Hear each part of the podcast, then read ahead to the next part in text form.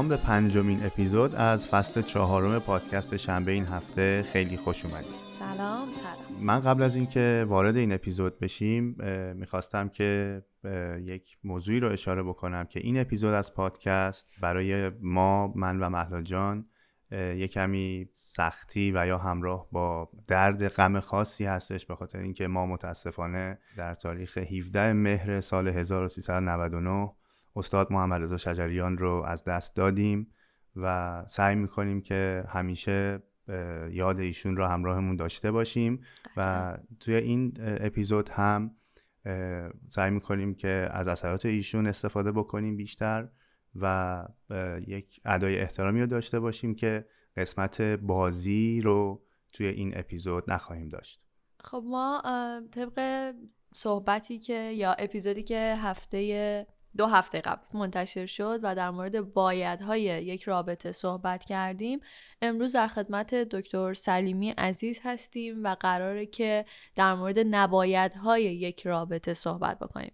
دکتر سلیمی عزیز سلام و ممنون که باز هم دعوت ما رو قبول کردیم سلام دکتر سلام و وقت شما بخیر.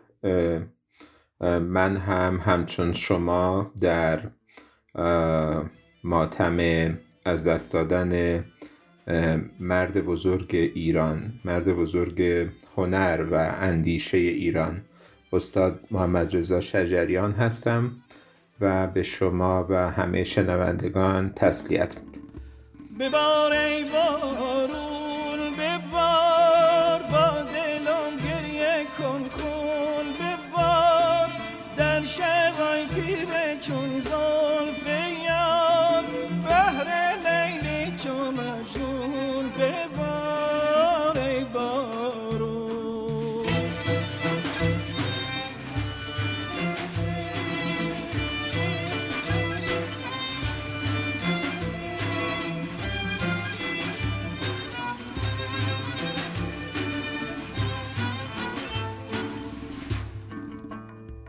خب آقای دکتر سامرند سلیمی عزیز ما از اپیزود قبلی خیلی خیلی کامنت ها و فیدبک های مثبتی گرفتیم و خیلی از شنونده ها دوست داشتن اپیزود قبلی رو که در مورد ها صحبت کردیم و خیلی از اتفاقا دوستانمون که از نزدیک دیدیمشون همه گفتن اون خاطره ای که شما مثال زدین یک نوعی موندگار شده تو ذهنشون و حتما به یادشون میمونه که درست کردن و داشتن یک رابطه آسون نیست. همون جنراتور بله بله بله. اتفاقا خیلی توی صفحه اینستاگرام من هم راجع به همون موتور برق یا ژنراتور فیدبک دادن و گفتن که اون مثال یادمون میمونه. چه عالی.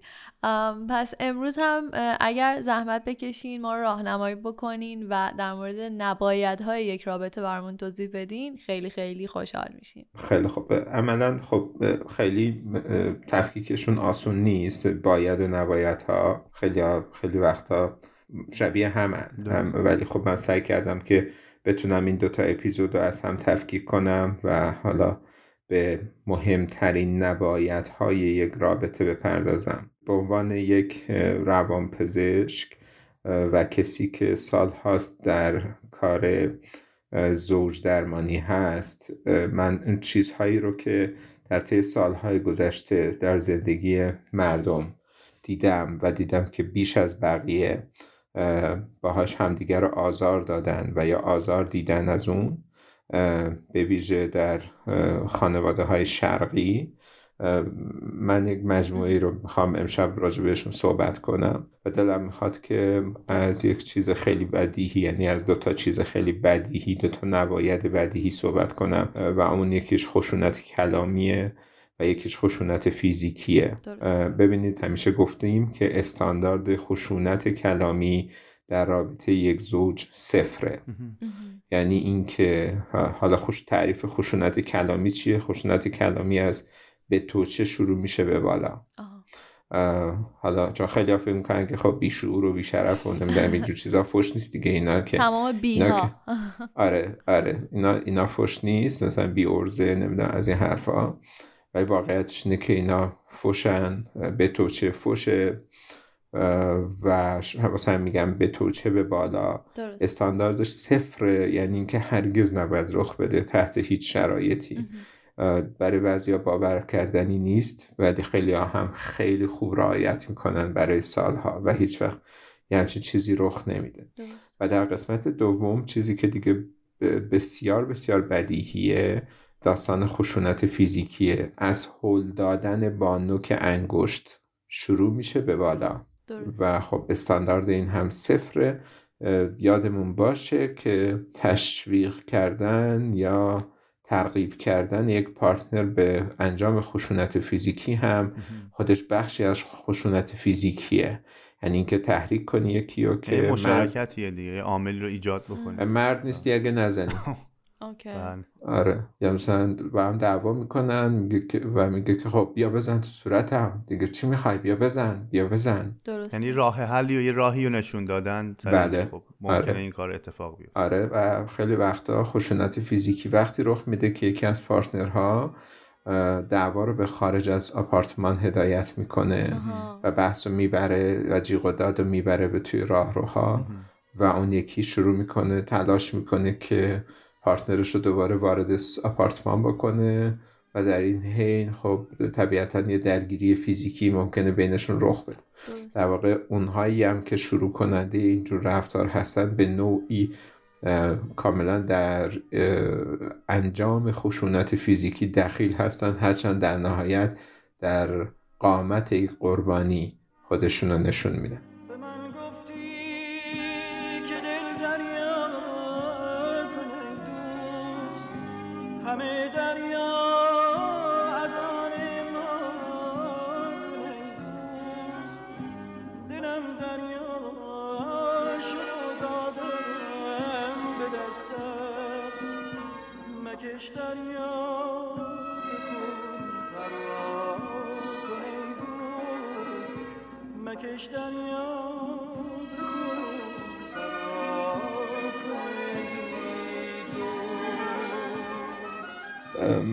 همینجا می‌خوام که راجع به یک بخش دیگه ای از نبایدها و اون خشونت مالی صحبت کنیم.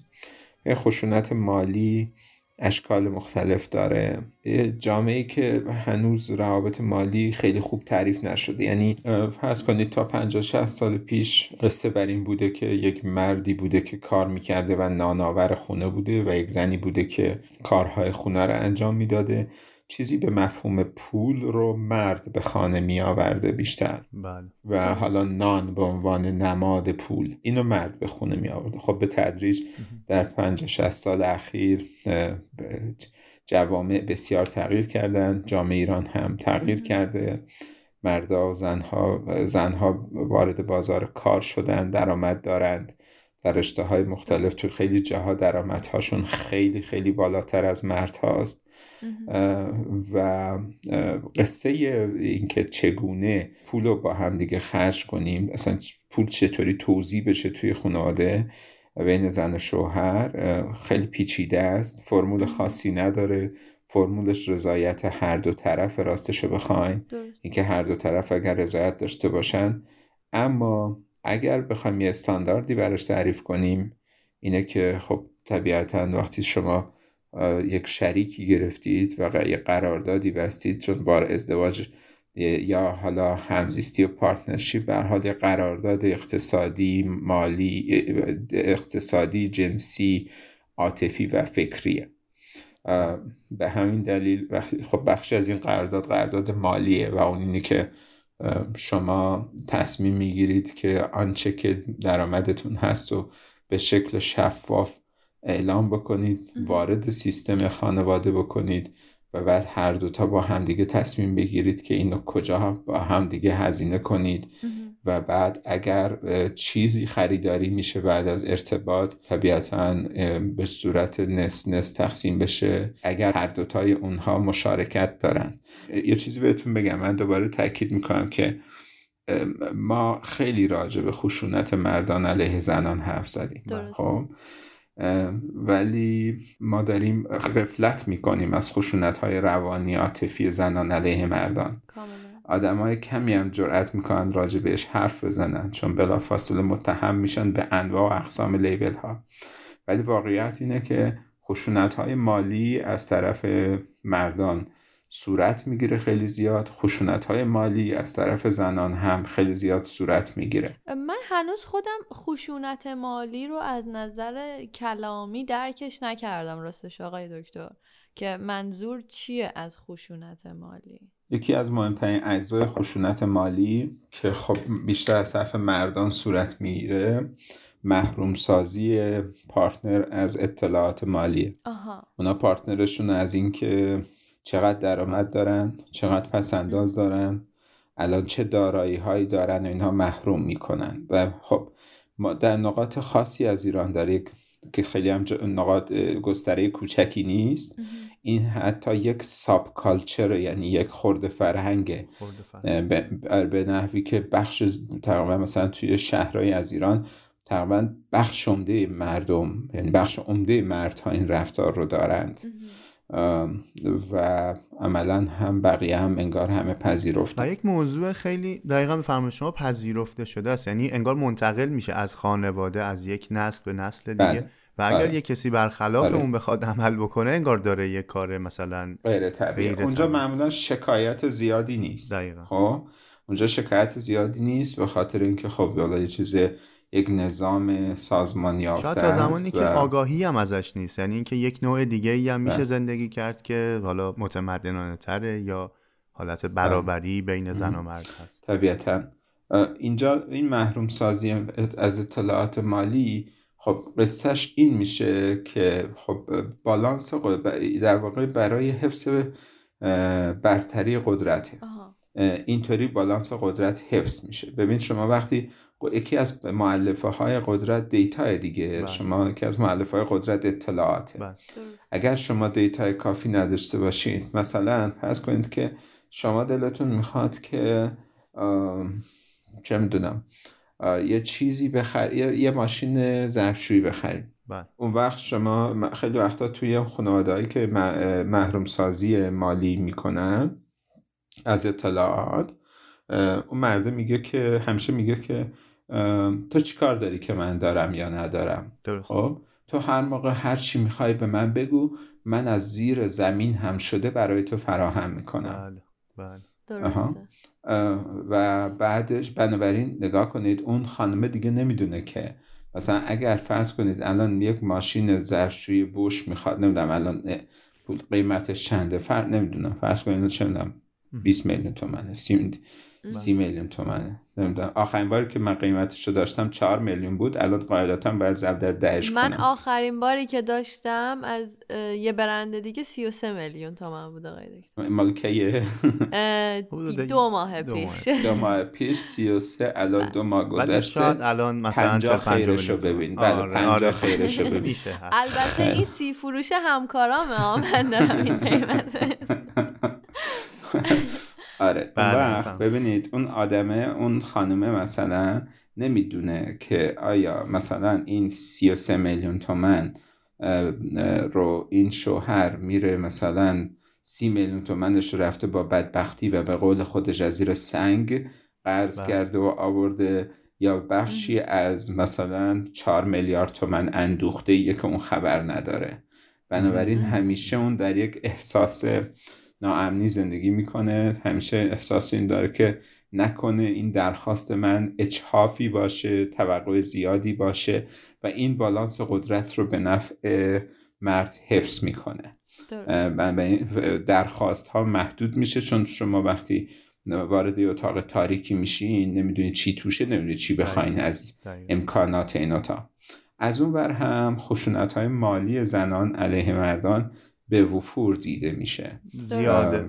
ویل خرجی ها یا اینکه مثلا اهمیت نداره. یکی از یکی از خشونت های مالی اینه که که البته این خشونت روانی عاطفی هم هست. اینه که یه خانواده ای حاضر نیست تحت هیچ شرایطی نه, مادر و نه بچه ها از استانداردهای بله. زندگی ذره عدول کنن. همه چی باید عالی و پرفکت باشه. و, و دیگه به این کار ندارن که این از کجا میاد. و در این حال وقتی که خب طبیعتا برای به دست آوردن اینها کار زیادی لازمه. ممکن لازم باشه دو تا سه شیفت فرد کار کنه مرد بره کار کنه. و اون وقت تازه وقتی که ساعت یازده شب میاد خونه همه انتظار داشته باشند که پدری مهربان بازی کننده با بچه ها عشق ورزنده با همسر سکس کننده در حد یک پورنستار و ابراز کننده در حد فیلم های هالیوودی باشه. این, این یکی از خشونت هاست یکی دیگه از خشونت های مالی اینه که نمی‌دونیم چرا و به چه علتی یک خورده فرهنگی وجود دارد یک خورده بی فرهنگی وجود دارد که پول زن مال خودشه. دقیقا. خب آره این البته زنایی که خودشون رأی به این میدن فکر می‌کنند که زنای قدرتمندی هستند و فکر می‌کنن که اونقدر قدرت دارند که لازم نیست پولشون رو خرج بکنن. ولی در واقع کاری که دارن می‌کنن خیلی وقتا هم جالبه که این با یک ژست فمینیستی گرفته میشه. ولی پول زن مال خودشه. پشتش معنیش اینه که پول پول ضعیفه ها مال خودشون. خب؟ وقتی که شما پولتون رو به عنوان یک معلفه مهم قدرت توی زندگی نمیارین طبیعتا یک بخش مهم قدرت رو از دست می‌دید در خانوادتون. و خیلی وقتا خیلی از زنها توی این دام میفتن یعنی فکر می‌کنن که خیلی خوبه و بعد به تدریج متوجه میشن که ای داد قدرت زیادی رو از دست دادن. اگرچه, اگرچه به نوعی فکر می‌کنن که تونستن که به نوعی شاید زیرکی بکنن و اینها. برنده بودن یه جایی. و برنده هستن اما در دراز, در دراز مدت بازنده قصه خواهند بود. ما میگیم که اگر یک زن بتونه در ماه دیویس هزار تومن پول در بیاره از هر روشی که چه می‌دونم یه چیزی توی کار دستی توی خونه بکن بله. دیویس هزار تومن پول در بله. بیاره مرده چل میلیون تومن درآمدش باشه دو میلیون تومن درآمدش باشه ولی اون دیویس هزار تومن در بیاره بسیار معادله قدرت رو توی خانواده تغییر میده بنابراین یه بخش از این قصه اینه که من پولم رو نمی‌خوام بیارم مثلا و ما نمی‌دونیم به چه علت با چه قانونی بر اساس کدوم عرف دنیا کجا یک زن و شوهری با هم دیگه کار می‌کنن و یکیشون پولش نمیاره توی زندگی؟ اینو ما نمی‌دونیم.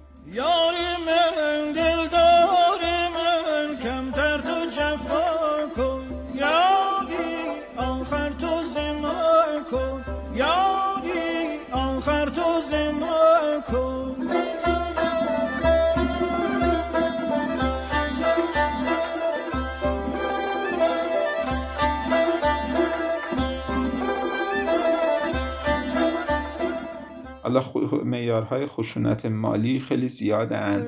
مثلا یکی دیگه که می‌تونه صورت بگیره از طرف هر دو نفر و جز نبایت هاست داستان خصاصت.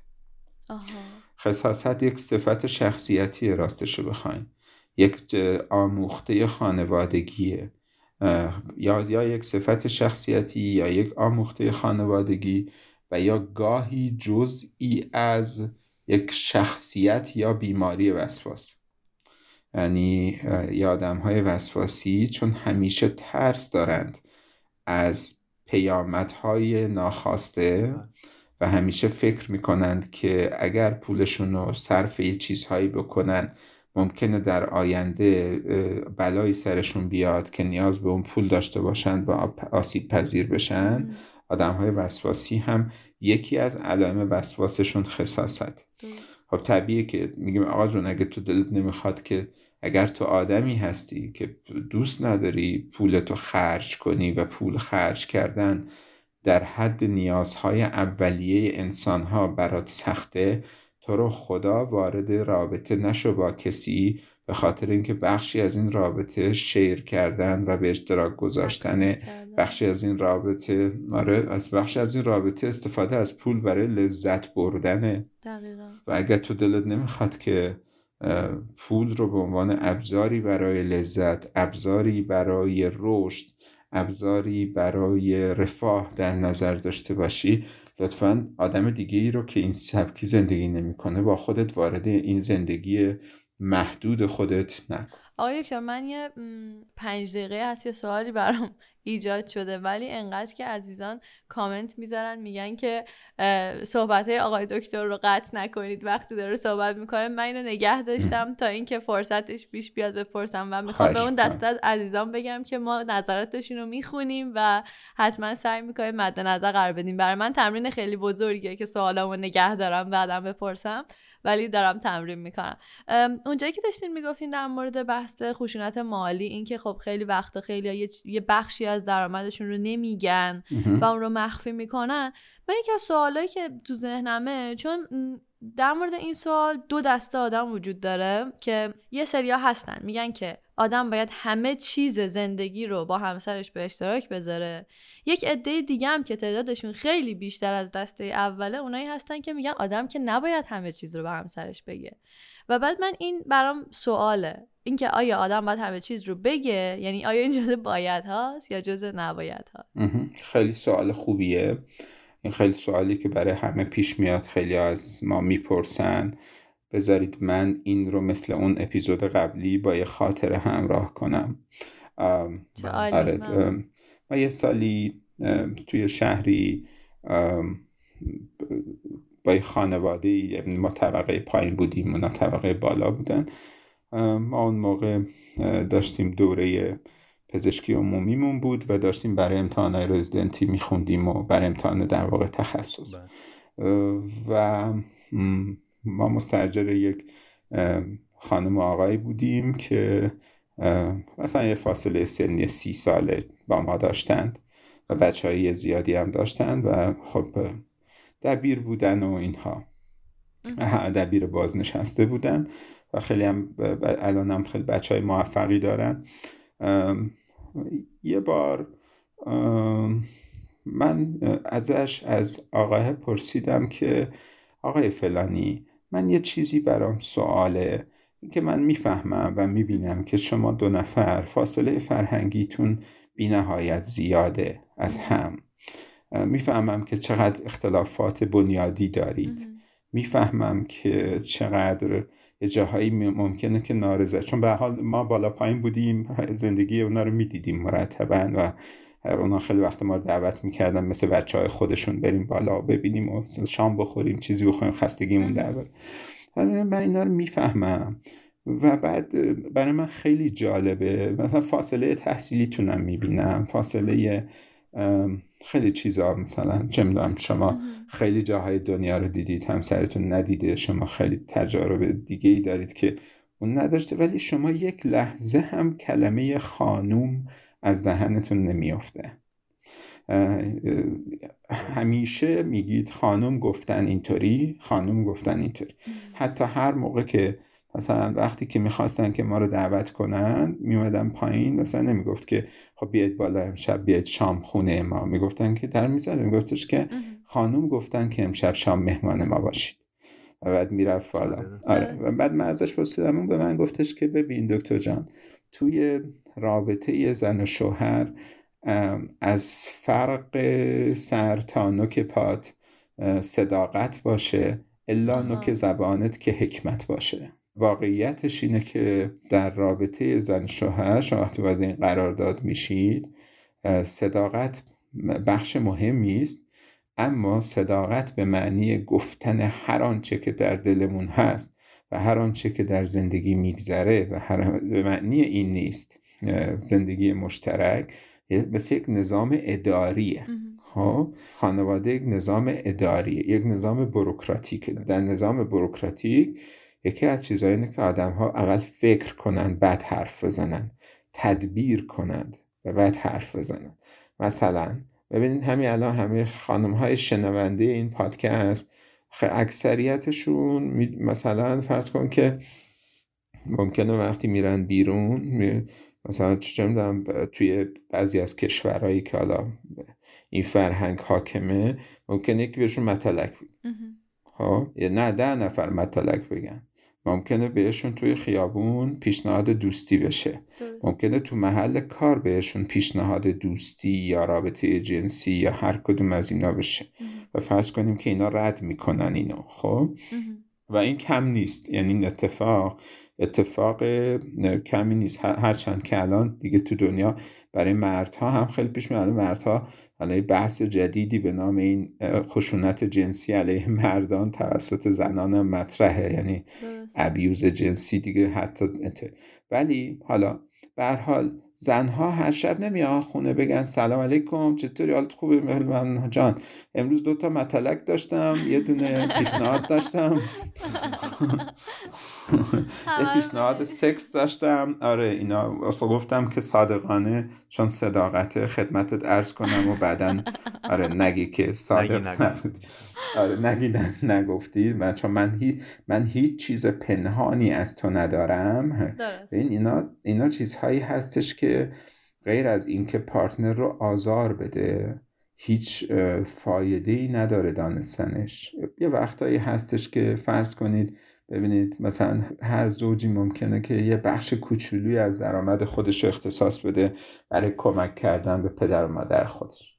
این این بخش بخش کوچیکیه. طبیعتا همون جایی که میگن از فرق سرطان که پاس صداقت باشه اینجاست که قرار نیست که ما از پول خانواده دو نفره یعنی خانواده ای خانواده نیوکلیر خودمون که شامل زن و شوهر و فرزندان میشه.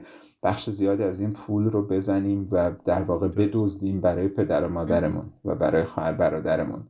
نه قرار نیست. ولی خب یه به حال ما یه تعهداتی ممکنه داشته باشیم. ممکنه سطح اقتصادی خانواده های ما به اندازه خود ما بالا نباشه. پدر و مادرهای ما. ممکن یه بخش خیلی کوچیک از درآمد رو بخوایم که اختصاص بدیم به اونا. واقعیتش اینه که خیلی لازم نیست که حتما در این مورد حتما بریم بهش بگیم ببین من این ماه انقدر تو من دادم و بهتره که اون یکی هم در این مورد خیلی کنکاش نکنه و این رو به عنوان یه حوزه خصوصی نگه داره. چون خیلی وقتا اون یکی روش نمیشه که بگه من دارم این کمک رو می‌کنم نمی‌خواد پنهان کاری بکنه این فرمایش شما منو یاد فکر می‌کنم از گلستان سعدی اشتباه نکنم میگه جز راست نباید گفت هر راست نشاید گفت نشاید گفت بله دقیقا به یاد آره. این افتادم آره. من آره. خیلی هم آره. مثلا که از چیزایی که می‌پرسن همش از ما آقا ما بگیم که قبلا مثلا چه رابطه داشتیم یا نداشتیم مثلا من می‌خوام از اول تا آخرش همش رو براش تعریف کنم که دیگه کلیر کلیر بریم تو رابطه. اساسا انسان نمی‌پرسه که آیا اون یکی دوست داره بشنوه این قصه های شیرین و جذاب تو رو که چیکارا کردی و چیکارا نکردی یا نه؟ و یا اینکه آیا این باعث آزارش میشه یا باعث آرامشش میشه؟ یه وقتایی هستش که اینم بگم. اون یکی میگه که بیا همه برام تعریف کن ما می‌خوایم زندگی رو با صداقت. ببین اونی که میگه باید همه رو من دوستم همه رو برام تعریف کنی من اصلا برام مهم نیست که قبل از ازدواج چه شکلی بودی ولی بیا برام تعریف کن واقعیتش خیلی براش مهمه. دقیقا. اگه خب، نبود که نمی‌خواست بهش اگه نبود که اصلا به فکرش نمی‌رسیم. بله براش خیلی مهمه و خیلی وقتا در یک توهمی است که دوست داره بشنوه که هیچی نبوده و تو اولین آدمی بودی که از وقتی خلقت من رخ داده در جهان دیگه من فقط کور بودم بعد رسیدم به تو تو رو دیدم و شیفت و واله تو شدم و اگر تو رو نمی‌دیدم هرگز اون چهار میلیارد زن یا چهار میلیارد مرد دیگه اصلا بهشون نگاه هم نمی کردم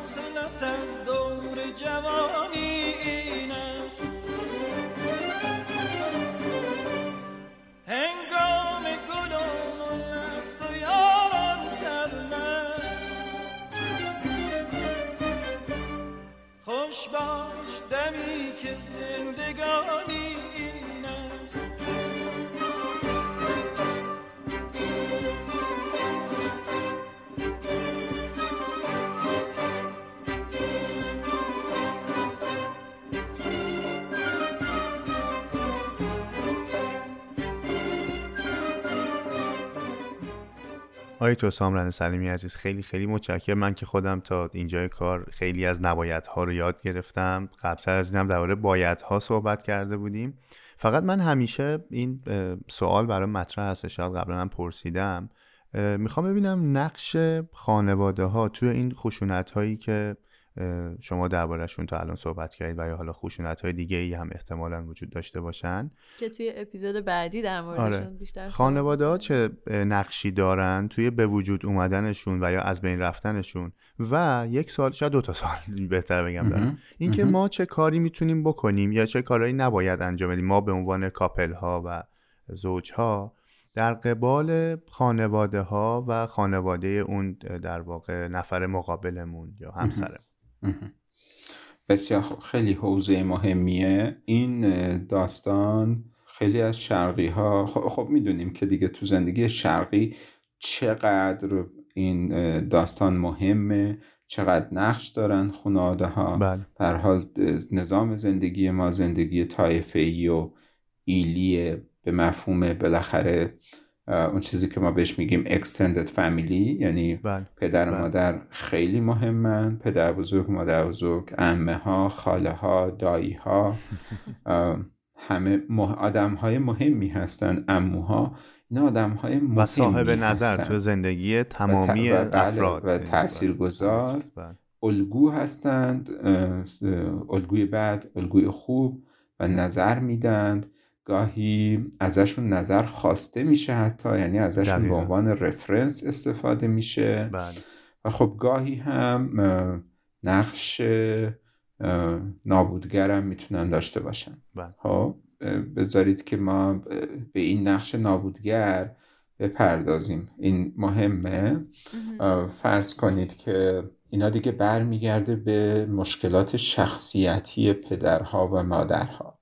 آدما وقتی بزرگ میشن لزوما رفتارهای کودکانهشون تموم نمیشه. با آدم ها لزوما با پیر شدن بالغ نمی‌شوند همه آدم ها با میان سال شدن بالغ نمیشن. خیلی هاشون این ویژگی های خودشیفتگی و نابالغی و اصطلاحا دهانی بودن و یعنی همه چیز رو هی می‌خوان و اینها اینو تا آخر عمر حفظ می‌کنن. بنابراین بسیاری از این آدم ها براشون خیلی سخته که بپذیرند. فرض کنید که فرزندشون الان رفته با یه آدم دیگه ای وصلت کرده و الان دیگه همه وجودش مال اونا نیست. الان یک آدم دیگه ای هست که اولویت زندگی اونه. میگن یه مامان خوب یه بابای خوب کسیه که بچهش بتونه به راحتی رهاش کنه. بله. خب؟ اگر بس وقتی یک پدر و مادرهایی که کمم نیستن وقتی که بچه میاد میره میره میره به سمت پارتنرش نزدیک میشه عشق میورزه می‌بینن که این دوستش داره پارتنرش رو یا همسرش رو دوست داره اینا خیلی عصبانی میشن خیلی حسادت می‌کنن خیلی ناراحت میشن. آره و فکر می‌کنن که چرا ما ما ما ما تو رو به وجود آوردیم ما تو رو بزرگ کردیم. و این ماییم که باید آدم اول زندگی تو باشیم. تو چطوری پا شدی؟ به خودت اجازه دادی و یه آدم دیگه. و بعد با یه مکانیزم هایی هم بچه های خودشون رو کنترل می‌کنن. یه مکانیزم های دردناکی هم در اختیار دارن. یکی از مکانیزم هایی که باش بچه هاشون رو کنترل می‌کنن دادن احساس گناهه. دیگه ما سر پیری و کوری بله. و نمی‌دونم بله. بچه دیگه. بله. شما هم آره. زندگی برای خودت درست کردی حالا ما رو فراموش کردی و از این داستان. بله. آره, آره. و اتفاقا این پدر و مادرها نمی‌دونن که هرچه این ناامنی بیشتر ایجاد کنن بچهشون ازشون بیشتر دور میشه. بله. یعنی تو شما هرچی فضای ناامن ایجاد کنی توی رابطه و فضای پر از احساس گناه ایجاد کنی ممکنه به شکل کاذب بچه به شما بچسبه ولی در نهایت بچه از شما دورتر دورتر میشه. یکی دیگه از مکانیزم هایی که باهاش بچه ها رو کنترل می‌کنن درد قلب و نمی‌دونم این داستان هست که مقصد درد قلبی که تا یه چیزی میشه کاری می‌کنه بچه که مثلا اینا خوششون نمیاد و اینا آی قلبم آی فلان نمی‌دونم. و خیلی وقتا اینکه ببین الان داری این کارو می‌کنی آخرش بابا تو سکته میدی. آخرش مامان تو سکته میدی. بله. اگه الان بری جداشی من می‌دونم که مادرت سکته می‌کنه. من اگه بری جداشی من می‌دونم که بابات سکته. والا من تا با 13 سالم کار همیشه میگم بهشون. میگم بابا به خدا من کسی رو ندیدم که جدا بشه باباش سکته کنه مادرش سکته کنه. خب؟ این دیگه از اون حرف هاست این, این از, از اون چیزاست که هیچ سکتر بابا خب واقعا یه دستاویزیه. چربی, چربی زیاد بخوری سیگار زیاد بکشی آره. ورزش نکنی بعد بندازی تفسیر سکته می‌کنه چیز دیگر بندازی تفسیر اصلا یه وقتی. اصلا بابا فکر می‌کنن که نقششون مثلا الان روی پرده سینمایی فیلم سینمایی داره پخش میشه نقش اول نابودگر رو قرار انتخاب بکنن. اون عمه و خاله ها دایی هم نقش مکمل رو بازی می‌کنن انگار قرار بهشون جایزه بدن. ولی واقعا همین حرفی که شما آره، میگیده آره. نمی‌دونن که نابودگرن ببین یه بخشش که فکر می‌کنن که زندگی این بچه باید بر پایه محاسبات اونها بچرخه. بر پایه ترس ها بله. فانتزی ها آرزوها و هر چیزی که اینا می‌خوان باید بچرخه. یه عده دیگه نه یه عده دیگری به اونا که سطح در واقع بلوغ روانی پایین تری دارن کاملا نسبت به شادی و احساس خوشبختی فرزندشون احساس حسادت بله، می‌کنن. بله. و خیلی از آدما میان به ما میگن که میگن مامان من تا روزی که من برم بهش بگم که با شوهرم دعوام شده و خیلی مثلا وضع بده و فلان اینا با من خیلی مهربونه. یا تا وقتی که من بگم که من مریضم همیشه حالم بد و اینا خیلی مامان مهربونی. به محض اینکه من بهش میگم که من الان باش این هفته رفته بودیم سفر کلی بهمون خوش گذشت اینا اخماش میره تو بله. و این خشونت ها خشونت های پنهانن ها. اینا خشونت های پنهانی هستن که والدین در حق زوجا انجام میدن. مثلا مثلا که از خشونت ها که همه هم پذیرفتن خیلی ها پذیرفتن نمی‌دونن هم که حالا ممکنه خدا آدما دوست داشته باشن اما اونایی که خودشون دوست دارن هیچ بحثی نیست. ولی ببینید مثلا این که آقا شما وظیفه دارید یک هفته بیایید خونه ما یک هفته برید خونه اون یکی. خب؟ آقا این چقدر؟ حالا تازه بعضیاش که تمام هفته ها چون همه میرن خونه بابای یکی چرا؟ چون پدر و مادر من رسمشونه همیشه جمعه ها خواهر برادر بچه ها باید پیش هم باشن. بله. دیگه حالا این عروس ها و دامادا از این مصاحبت و مرافقت لذت می‌برن از اینکه ظهر جمعهشون رو باید به غذای مثلا یا عالم غذا بخورن بعد خوابشون بیاد بعد باید بشینن معدب باشن حرفای گنده گنده بزنن بعد تازه تیکم بهشون بگن بعد اینا هیچی نگن بعد فلان. این این دیگه این چه لذتیه؟ این چه بله. مصاحبتیه؟ خب البته خب بعضیا که اونایی که لذت می‌برن و مشکلی ندارن که خب نباید سیستمشون رو به هم بزنن و ما هیچ وقت این سیستم رو به هم نمی‌زنیم. ولی آره مثلا ببین زن شوهری که آخر هفته هاشون فقط بلدن برن خونه مامان باباهاشون این زن شوهری یه جای کاری را داری تو برقراری ارتباط با بقیه دچار مشکلن. باید بتونن یا کارهای دیگه بکنن سفر برن آخر تو آخر هفته ورزش بکنن تفریح بکنن سینما برن کنسرت برن نمی‌دونم یا عالم کار دیگه میشه کرد. مخصوصا اونایی که بچه دارن. و بعد بچه هاش وظیفه دارن که بچه هاشون با دنیای دیگری غیر از دنیای خونه مادر بزرگ و پدر بزرگ آشنا کنن. و توی این دوران کرونا هم می‌تونن گردشگری رو اصلا از خونه خودشون شروع بکنن. و ماسک هم بزنن آره. در کنارش. خب حالا ما این فایل ها رو به یادگار می‌ذاریم. برای سالهایی که امید داریم که دیگه, شاید بله، کرونایی نباشه. امید داریم. البته نمی‌دونم چقدر توهمه ولی امید دارم. آره، نمی‌دونم. این شبی خونه بلا باز چه بود ای ساقی؟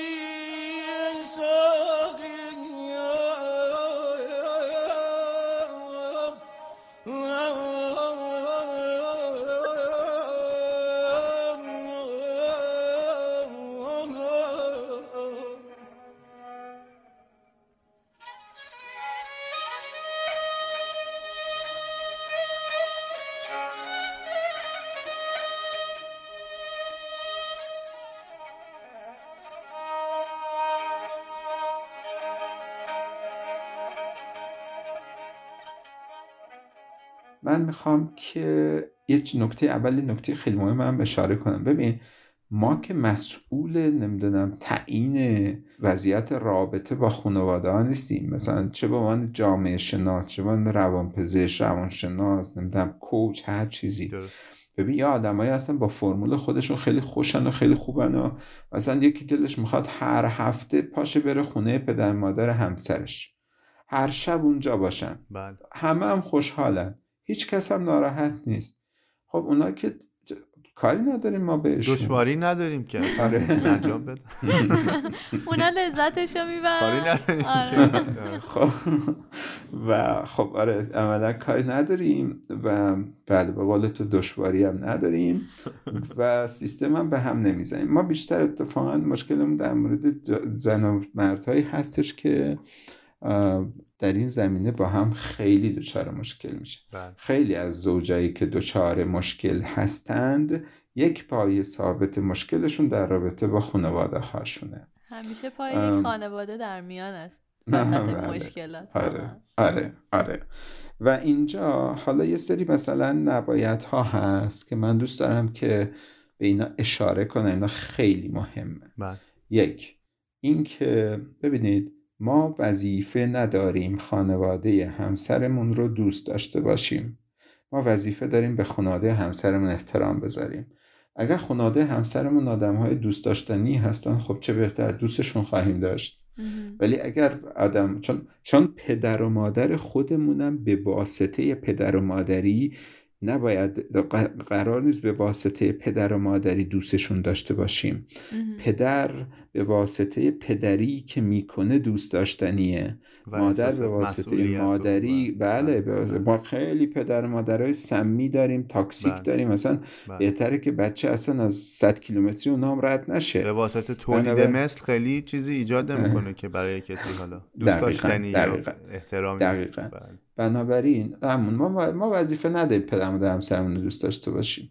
ولی ما وظیفه داریم که پدر مادر همسرمون احترام بذاریم. به شرط اینکه احترام متقابل ببینیم.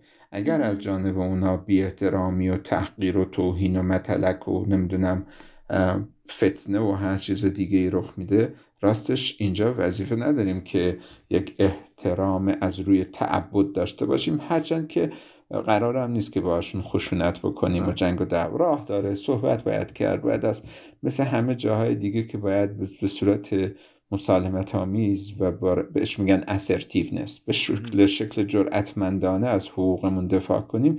اینجا هم باید به شکل جرأتمندانه و assertive از حقوقمون دفاع بکنیم. یکیش اینه. یک قسمت دیگه اینه. ببینید هیچ کس حق نداره همسرش رو به اجبار وادار به مصاحبت و همنشینی با خانواده پدری و مادری خودش بکنه. خب؟ یعنی این منظورم از اجبار با کتک زدن و اینا نیستا. مجبورم از اجبار ایموشنال بلک میل کردن باجگیری عاطفیه. که مثلا تو چطور دلت میاد؟ مثلا من تنها پاشم برم اونجا. واقعا چرا انقدر مثلا تو بیرحمی که فلان؟ یعنی بله. باجگیری بکنه و او رو وادار کنه بیاد در جایی که اون اصلا هیچ لذتی نمی‌بره. اونا باش نامهربونن بهش متلک میندازن اونا اصلا جزو خانواده حساب نمی‌کنن. خیلی وقتا اصلا از اومدن اون عضو ناراضی بودن به عنوان یک داماد یا به عنوان یک عروس. اصلا به عنوان یک دشمن بهش نگاه می‌کنن ولی اون یکی میگه که نه دیگه ببین پدر مادر من دیگه سنی ازشون گذشته. آخه اونا ما رو دوست دارن فلان بیا بر بچه میگه؟ بابا اونا تو رو دوست دارن. من میام اونجا و غیر از اینکه یک یک نگاه محبت آمیزم به من نمیندازن بله. من هیچی دریافت نمی‌کنم اینها. بنابراین یکی از نبایت ها اینه که ما هیچ کس حق نداره پارتنر خودش رو به اجبار ببره وادار کنه به مصاحبت و همنشینی با خانواده خودش. یک نکته خیلی مهم دیگه اینه هیچ کس حق نداره پارتنرش رو از رفت و آمد با خانواده اصلی خود پارتنر محروم کنه.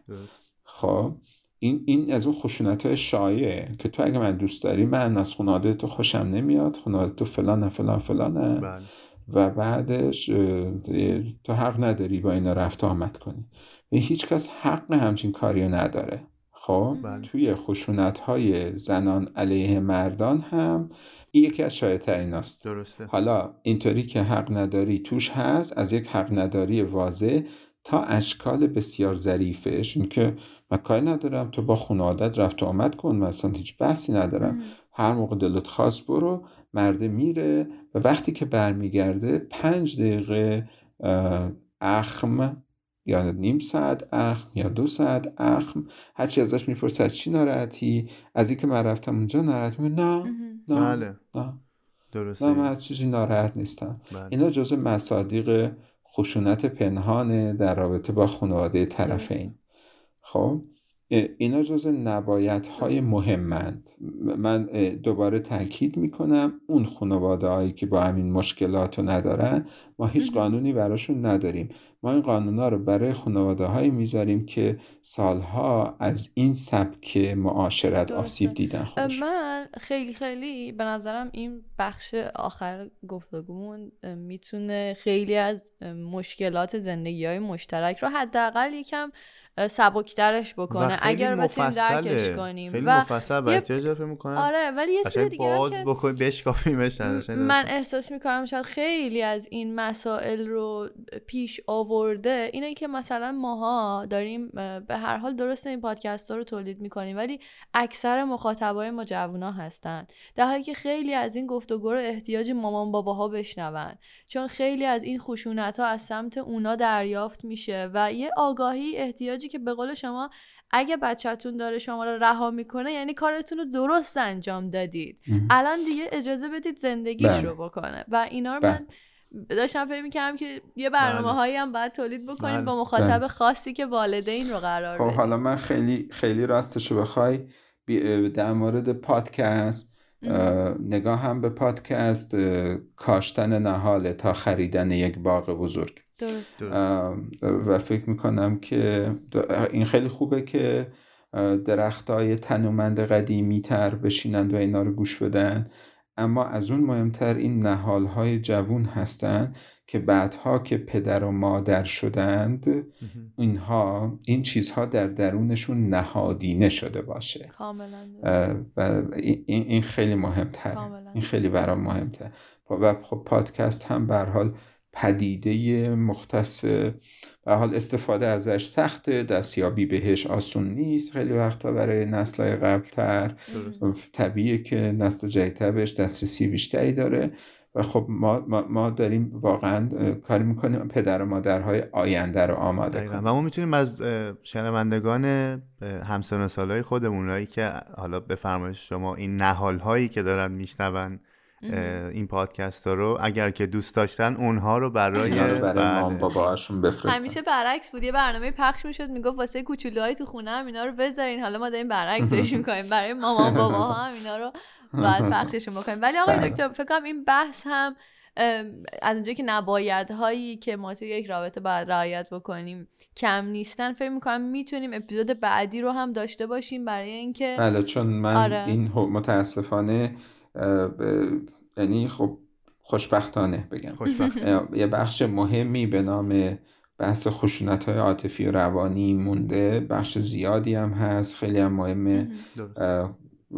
بخشی از خشونت های روانی کاملا پنهانند. خود آدم ها هم نمی‌دونن دارن خشونت روانی می‌کنن. خیلی از آدم ها نمی‌دونن مورد خشونت روانی هستند. بله.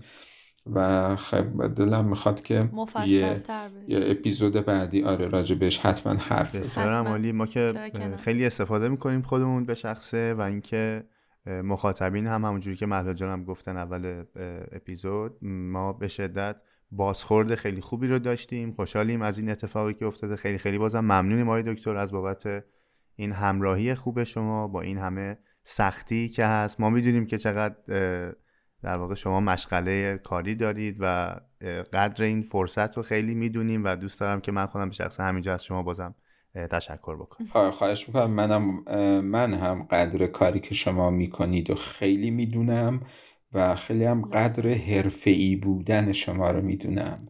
قدر نظمتون. تعهدتون تو کار عشقی که به این کار دارید اینا فوق العاده لذت بخشه برای من.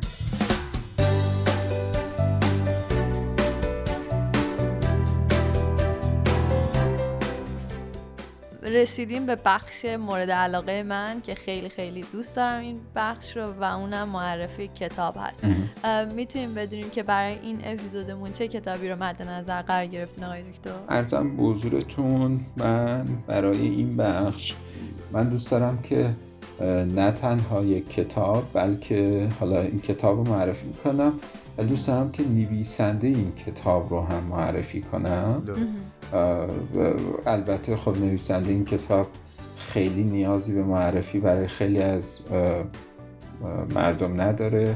ولی خب به حال حالا ما یه معرفی ازش خواهیم داشت.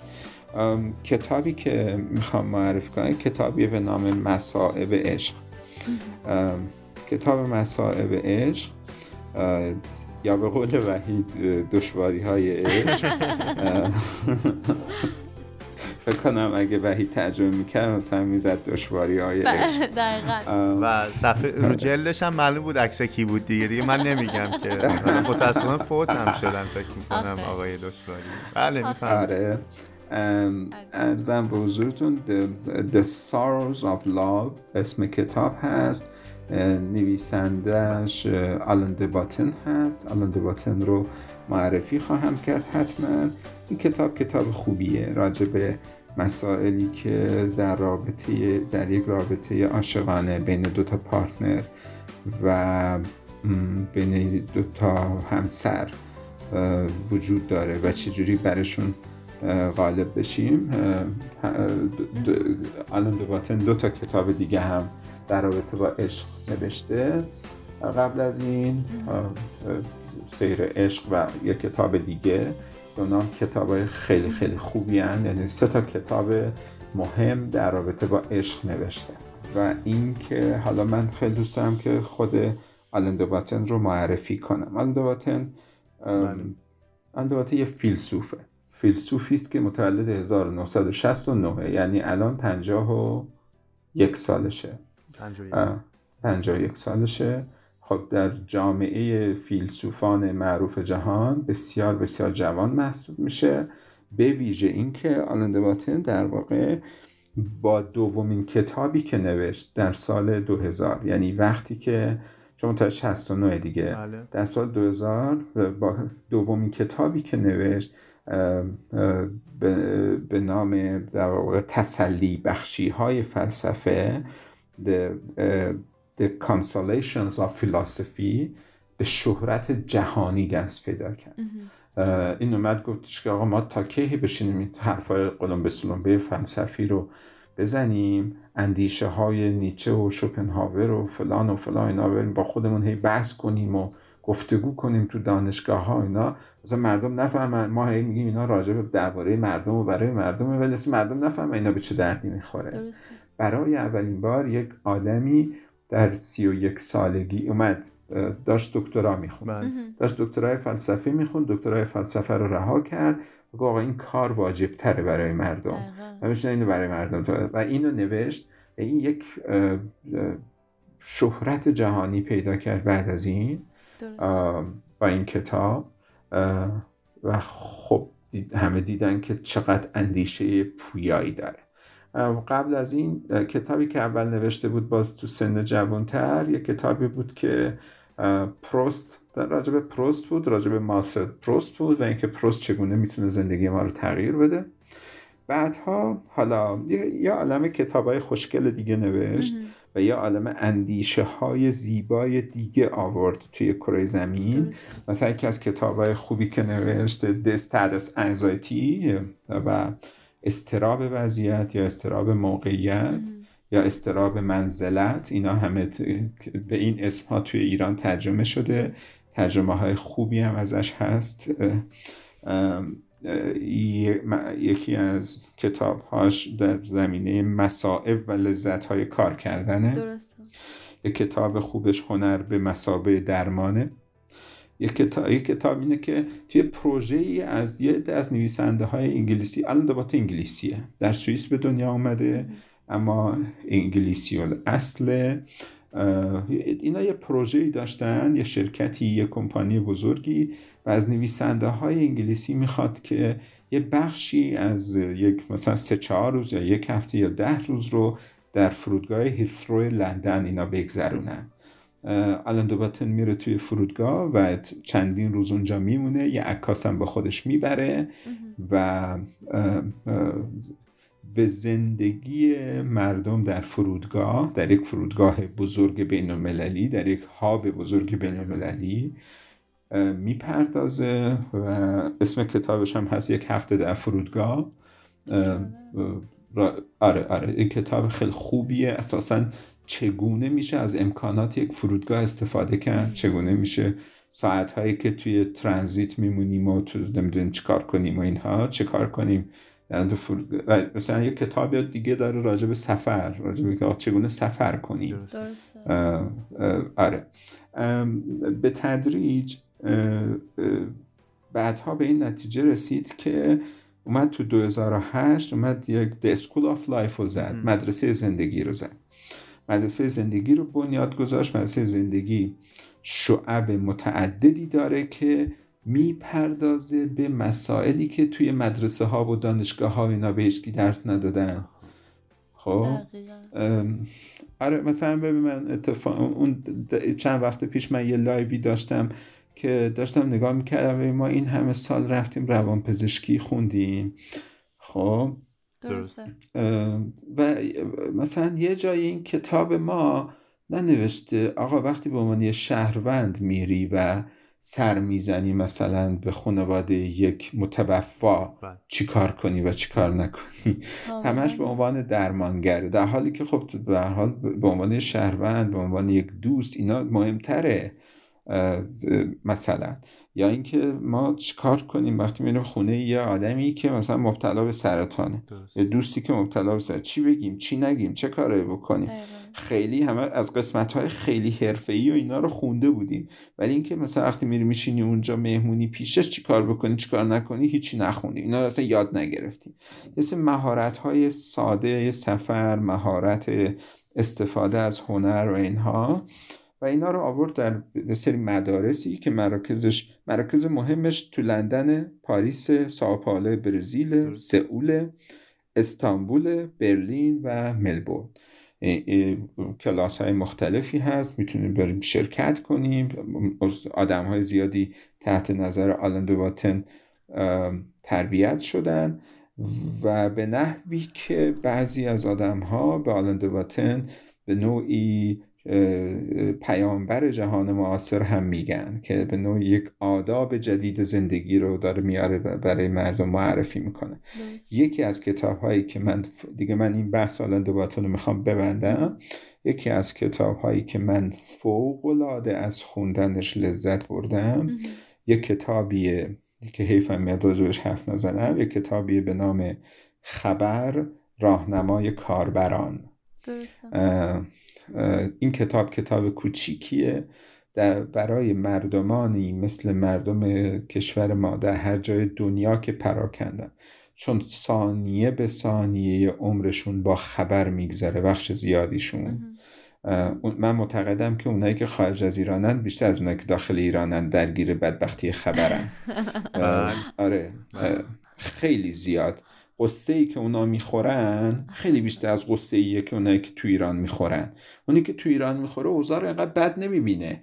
که مثلا اونی که اونجا هست. مثلا اونی که اونجا هست چون فقط از کانال خبرها و ایناست از اونجا هم دوره. درسته. اصلا خودش هم احساس گناه هم آخه برعکسش هم هست دیگه اونایی که داخل ایران فکر می‌کنن خارج از ایران حالا چه خبره. یعنی از لحاظ اون آره. زرق و برق و آره. اون کنار دریایی که همیشه یه دونه چتری گذاشتن و آب پرتقال هم بغلش هست و خارج یعنی. اینطوری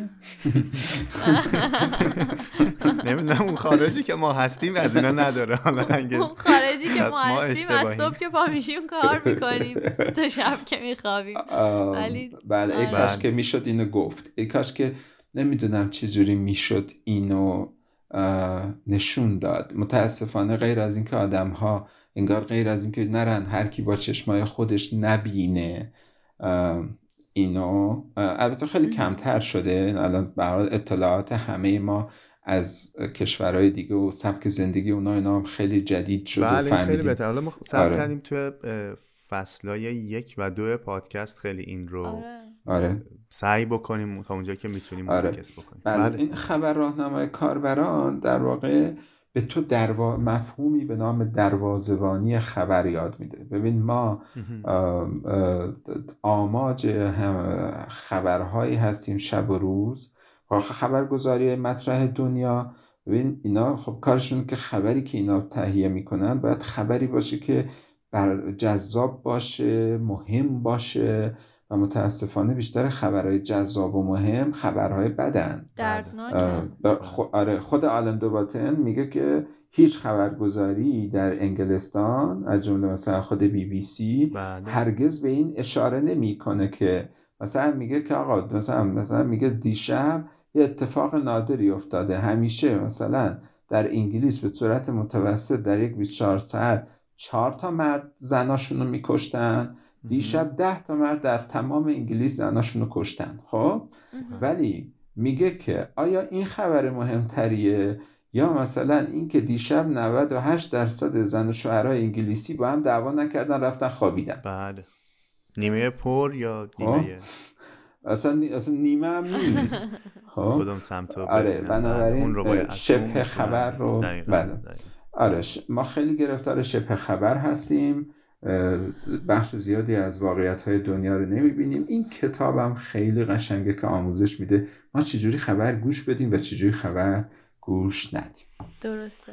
خیلی عالی. مرسی. پس این هفته ما دو تا کتاب رو از شما داشتیم. یه دونه مسائب عشق بود یه دونه اخبار بود یا خبر فرمودین؟ آره خبر راهنمای کاربران. خب احتمالا دوستایی که از ابتدای فصل چهارم همراهمون هستن می‌دونن که توی این فصل کتابایی که معرفی میشه رو می‌تونن از اپلیکیشن تاقچه یا وبسایتش با تخفیف دریافت بکنن.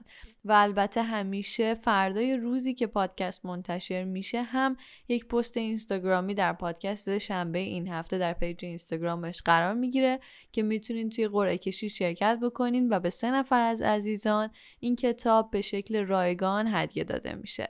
و برای اینکه بتونید راحت تر کتاب رو در وبسایت و اپلیکیشن تاخچه پیدا بکنید لینکش رو در توضیحات این اپیزود براتون می‌ذاریم.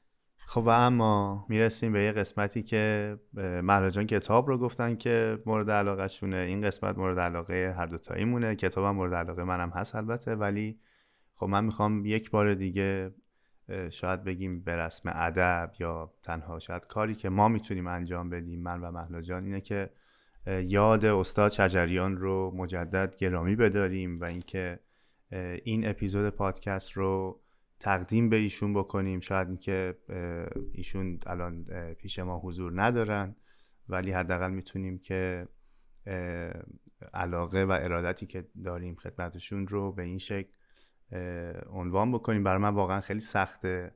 حتی شاید فکر کردن به این موضوع نه تنها استاد شجریان بلکه اساتید دیگه ای که حالا تو زمین های مختلف هنری یا علمی داریم و اگر اینکه بخوایم از دستشون بدیم چقدر سخت تر میشه این دنیا تحمل کردنش. بله. و اینکه من خودم به شخصه داشتم فکر می‌کردم بین آثاری که از ایشون گوش کردم و اصلا از کی باشون آشنا شدم داشتم رجوع می‌کردم به حافظم که ببینم مثلا اون اولین موزیکی تصنیفی که ازشون شنیدم چی بوده.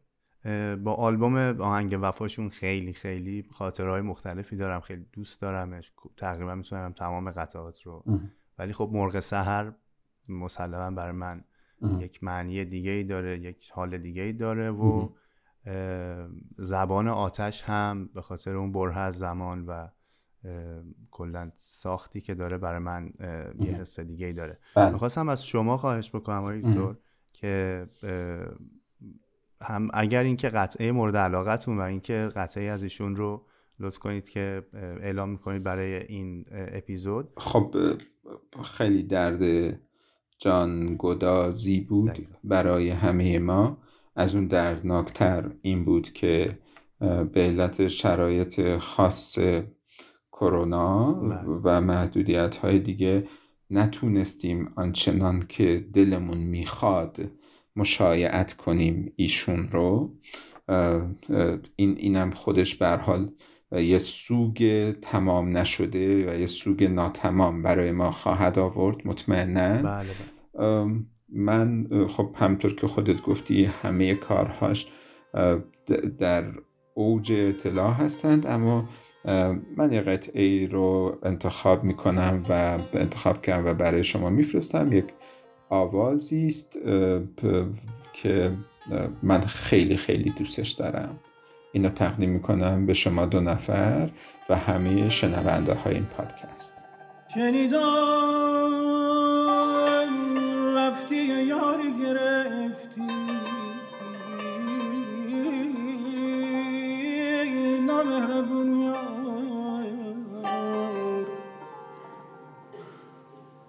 اگه گوشم شنا چشمم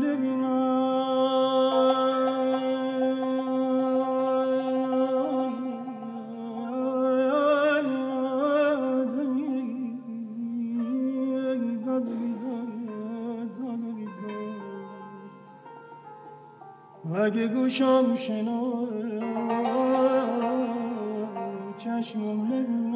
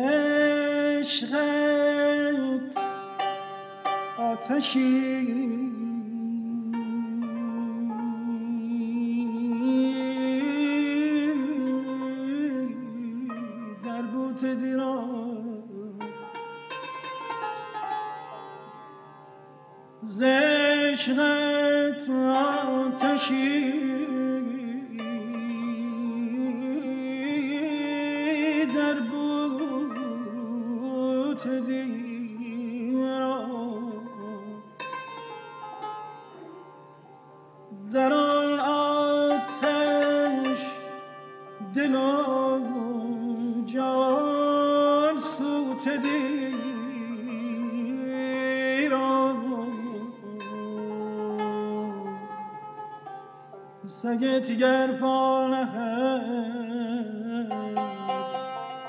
بر چشم و